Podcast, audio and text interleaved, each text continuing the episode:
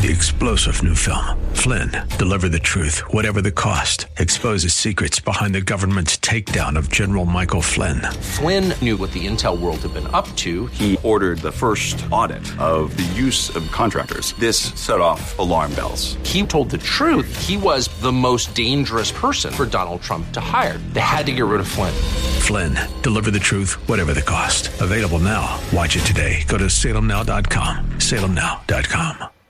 Here's Pastor Gary Wagner to introduce us to today's edition of Abounding Grace. I don't care who you are. I don't care what you have done. I don't care what you believed before this moment.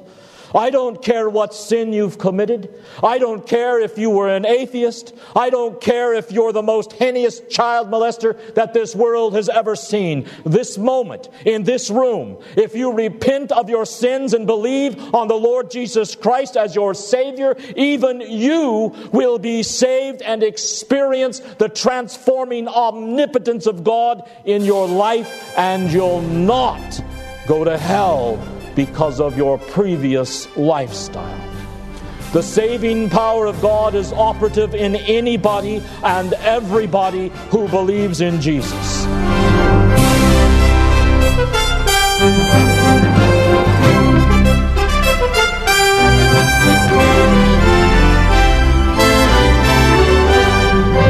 It's like a prize fight, but it's much like a prize fight where you or I go up against the likes of a Cassius Clay. It's absurd. It's ludicrous to think that you or I would have a chance at a prize fighter of that caliber. Yet, that's exactly what mankind does when it comes to God's wisdom. Hello and welcome to this edition of Abounding Grace, the ministry of Reformed Heritage Church here in San Jose. Our time together takes us to 1 Corinthians chapter 1 verses 18 through 25 where Paul lays out for us man's wisdom versus God's wisdom. You know nothing's really changed. It was thousands of years ago that man decided they were smarter than God and decided to try and build the Tower of Babel to become like God. God destroyed that attempt as he has done ever since. Here today on Abounding Grace, we are made to understand once again that God's wisdom is supreme. And when we surrender to that wisdom, then we find ourselves under his rest, peace, grace, and everlasting hope. Won't you join us with this edition of Abounding Grace? Here's Pastor Gary Wagner. Two weeks ago, we began to identify a problem that Paul was dealing with in the church of Corinth that was causing so much division and schism and quarreling. And that problem was that they were allowing an old Greek form of humanism to affect the way people thought and to affect the way they looked at the world in general. And we saw that this old Greek philosophy of Hellenism is the root from which modern secular humanism grows. Old Hellenist of the first century, like the humanist in America of the 21st century, both believe firmly in the ultimacy of man. They both believe there is nothing more important or higher than man. And they mean that literally without any qualifications, God included. The most important thing in all the universe to them is man. He is God. He has the ability to determine good and evil for himself, to distinguish truth from error, beauty from ugliness, reality from illusion. He doesn't need God. He doesn't need the Bible. All he needs is his own intellect, his own intuition, and his own experience. With that, he can get a good handle on life. He can understand life at its deepest level. He thinks he can solve life's problems. And his ultimate goal, since he is God, is to act as God and create a heaven here on earth. To establish on this earth a utopia. John Paul Sartre said, The essence of manhood, or to be a man, is to reach toward being God. Researchers and politicians and educators and scholars talk openly about playing God and building a heaven on earth, a utopia where there are no diseases, no injustices, no national boundaries, no God but man, no biblical Christianity. One great united world focusing on man and ruled by the elite. A one world government, a modern Tower of Babel. And I said there are three basic strategies by which modern humanism seeks to reach its goal of utopia. And they are first, global and biological engineering. They seek to control the weather, to control birth, to control death, genetic control, artificial insemination, test tube babies, stem cell research, and the like. And the second point of their strategy is sociological transformation, mind control, if you will, brainwashing. Use the public schools and even the private schools in America, along with the media, to focus and channel people's thinking in a certain direction. Lie to them brainwash them that they might all look to Big Brother, the state, to work out all of America's cultural problems.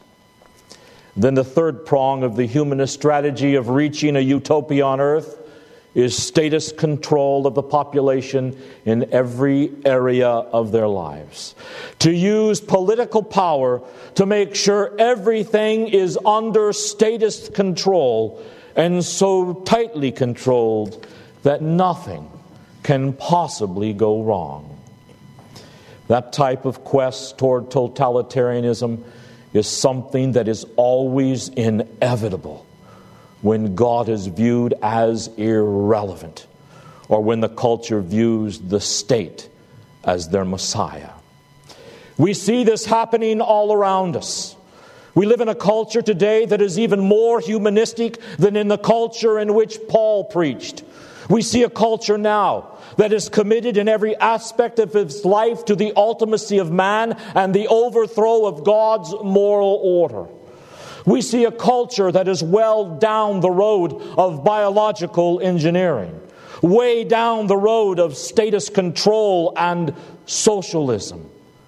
And we look into the future and we see more of the same. And it scares us. Because we want our children and our grandchildren to have a free and a just and a happy and a secure future. We don't want to see more and more state control and more and more mind control and less and less liberty and individual responsibility as the humanists drive for greater control of this culture and the world. What kind of future does America hold for our children? Paul was very sensitive to this dilemma in his day.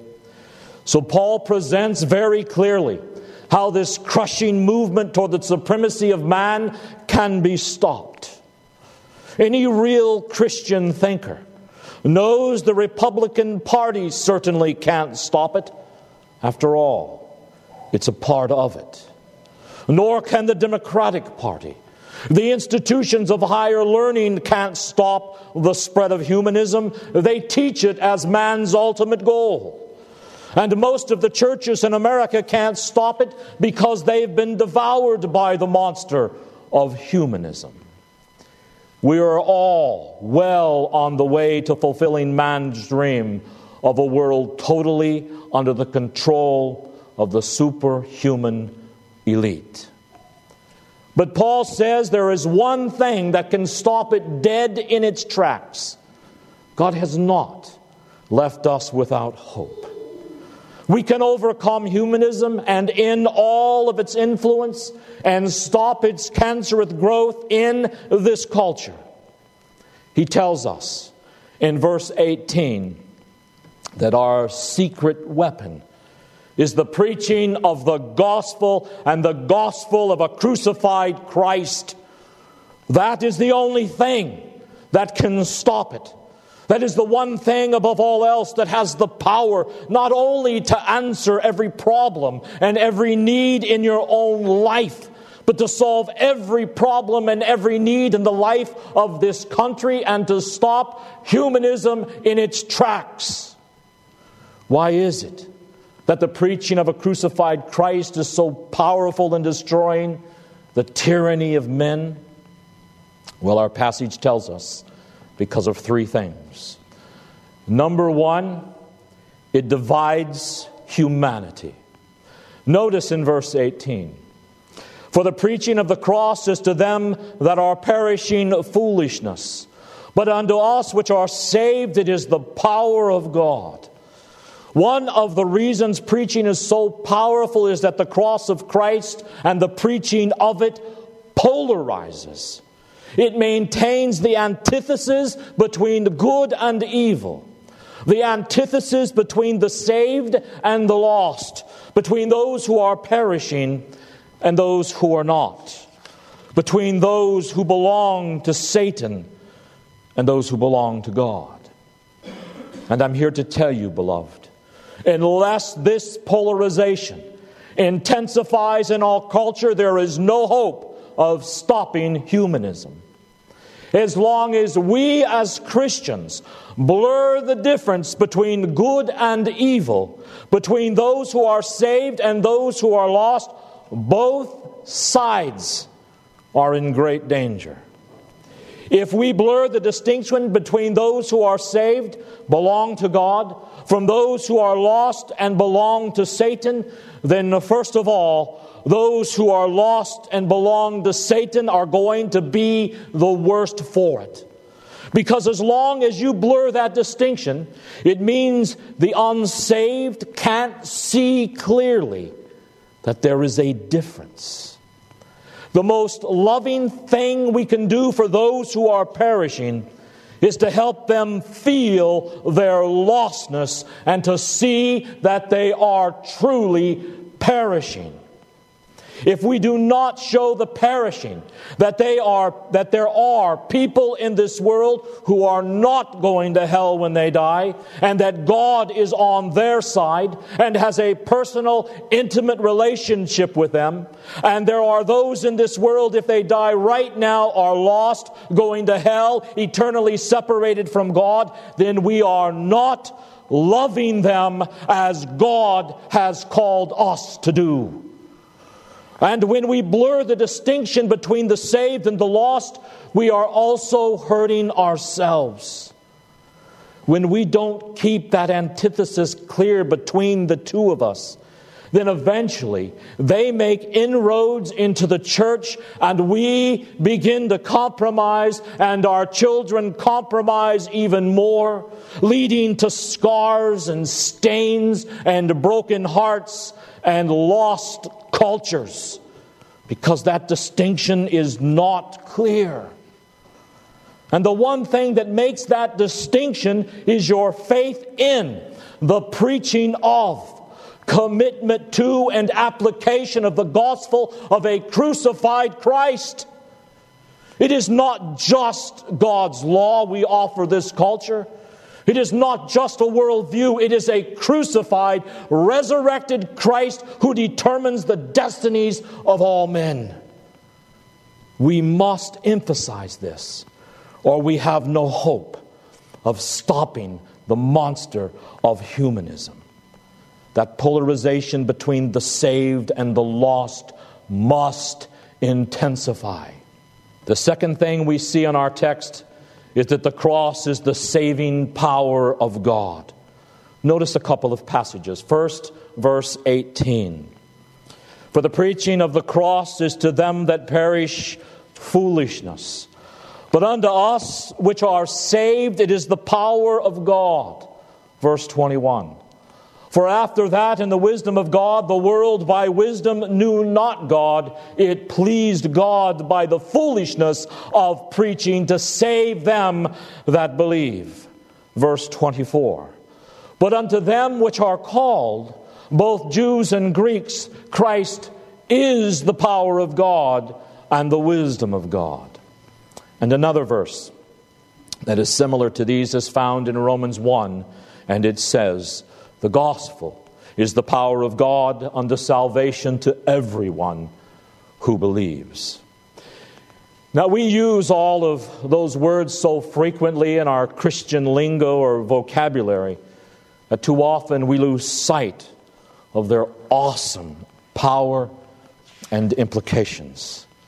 Let us for a moment just savor some of those words. To those who are being saved, the preaching of the cross is the power of God. It is the power of God unto salvation to everyone who believes. To those who are called, the gospel is the power and wisdom of God. Now, I want you to notice five emphases of these statements from 1 Corinthians chapter 1. Five fundamental statements concerning the gospel of Christ.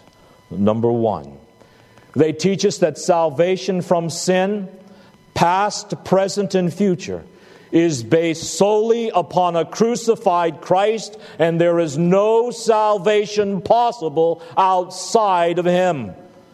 The only way a person can be reconciled with God is to have his sins removed because those sins stand as a huge concrete wall between that sinner and Almighty God. And there is no kingdom big enough or strong enough to smash its way through that barrier. The only thing that can bring down that wall between the sinner and a holy God, reconciling the two, is the crucifixion and resurrection of Jesus Christ. There on Calvary's cross, Christ reconciled sinners with Almighty God. God removed the one obstacle, the one barrier that was keeping sinners and Himself apart. And it is only on the basis of that one man's life, death, and resurrection that anyone can have any kind of fellowship with God at all. It is on the basis of the death and resurrection of that one man that anyone can have their sins forgiven and be accepted with that holy God. And this is the great thrust of these verses. It is the saving power of God that we are talking about here, brothers and sisters. The that salvation from sin and all of its aspects and the acceptance of a sinner with God is based solely on the death and resurrection of Jesus Christ and not on anything we have done. Secondly, the omnipotence of God is operative in the hearts of men because of a crucified Christ. Not only are we saved from sin because of the crucifixion and resurrection of Christ, but the unlimited resources, the boundless power of Almighty God is made available to your life and is operative in your life because of the death of Christ. Now, I don't know about you, but I'm such a sinner that anything but omnipotence is not going to help me. There has to be the exertion of unlimited power in my life to keep me from sin and to keep me on the straight and narrow because I am such a sinner.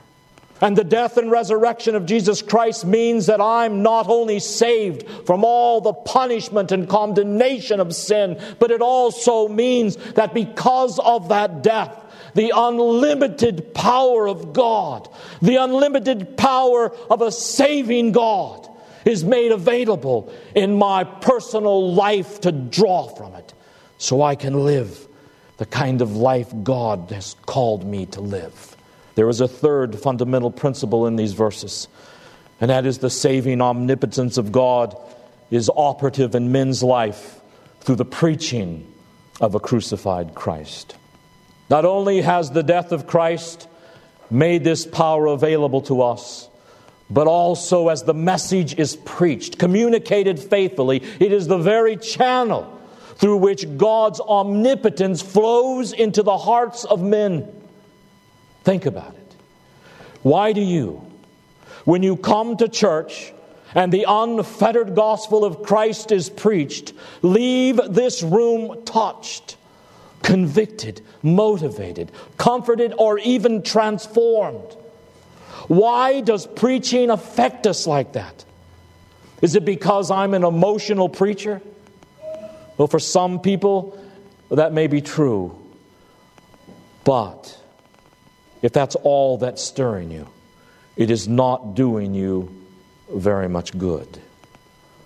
But if at the deepest levels of your life, you leave the worship service of the Lord Jesus Christ stimulated, realizing something has happened here, God did something in your life. Why? Because it is the preaching of a crucified Christ that is the means, the pipeline from which God's power flows into your life. The preaching of the cross is to those who are perishing foolishness, but to us who are being saved, it is the power of God. Then there is also a fourth principle in these verses, and that is the saving power of God is experienced in everyone who believes. It is experienced by everyone who believes. Notice what it says in verse 21. For after that, in the wisdom of God, the world by wisdom knew not God.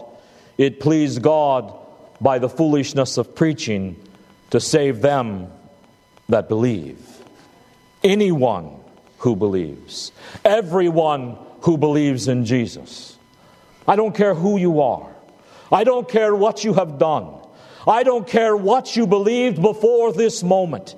I don't care what sin you've committed. I don't care if you were an atheist. I don't care if you're the most heinous child molester that this world has ever seen. This moment, in this room, if you repent of your sins and believe on the Lord Jesus Christ as your Savior, even you will be saved and experience the transforming omnipotence of God in your life, and you'll not go to hell because of your previous lifestyle. The saving power of God is operative in anybody and everybody who believes in Jesus. Whosoever will may come. Salvation is given to all comers, all comers who believe. Now, there is a fifth principle. And remember these words because they are the thrust of these verses. The preaching of the cross is the saving power of God. Now remember, number one, that salvation from sin is based on Christ alone and not on anything in us. You can't earn it. Number two, the omnipotent power is available to you by faith because of the death of Christ. Number three, the omnipotent power of God is poured into your life through faith, through the preaching of the gospel. And number four, salvation is made available to anyone and everyone who believes in Christ.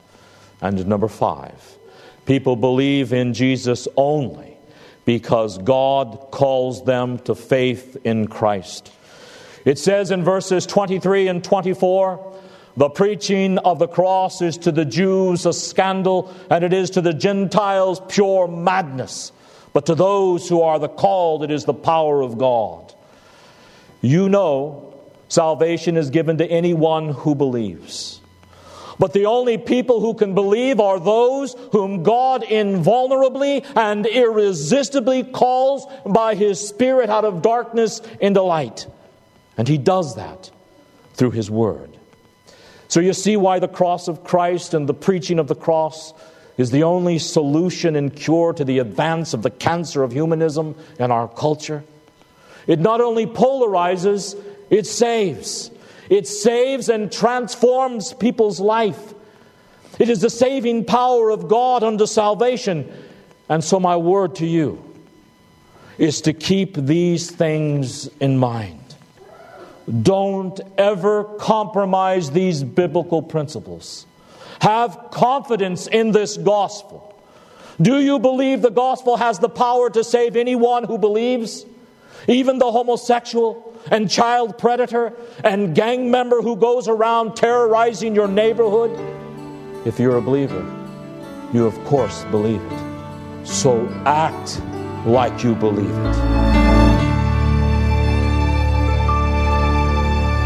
Well, that's all the time we have today. This has been Abounding Grace with Pastor Gary Wagner from Reformed Heritage Church in San Jose. If you'd like to review today's broadcast, we would invite you to contact us for a copy of the program. They're available for just $5. Mention today's date and we'll send a CD your way. Here's where to write to us. PMB number 402 1484 Pollard Road. That's in Los Gatos, California. The zip code is 95032. Again, that's PMB number 402 1484 Pollard Road.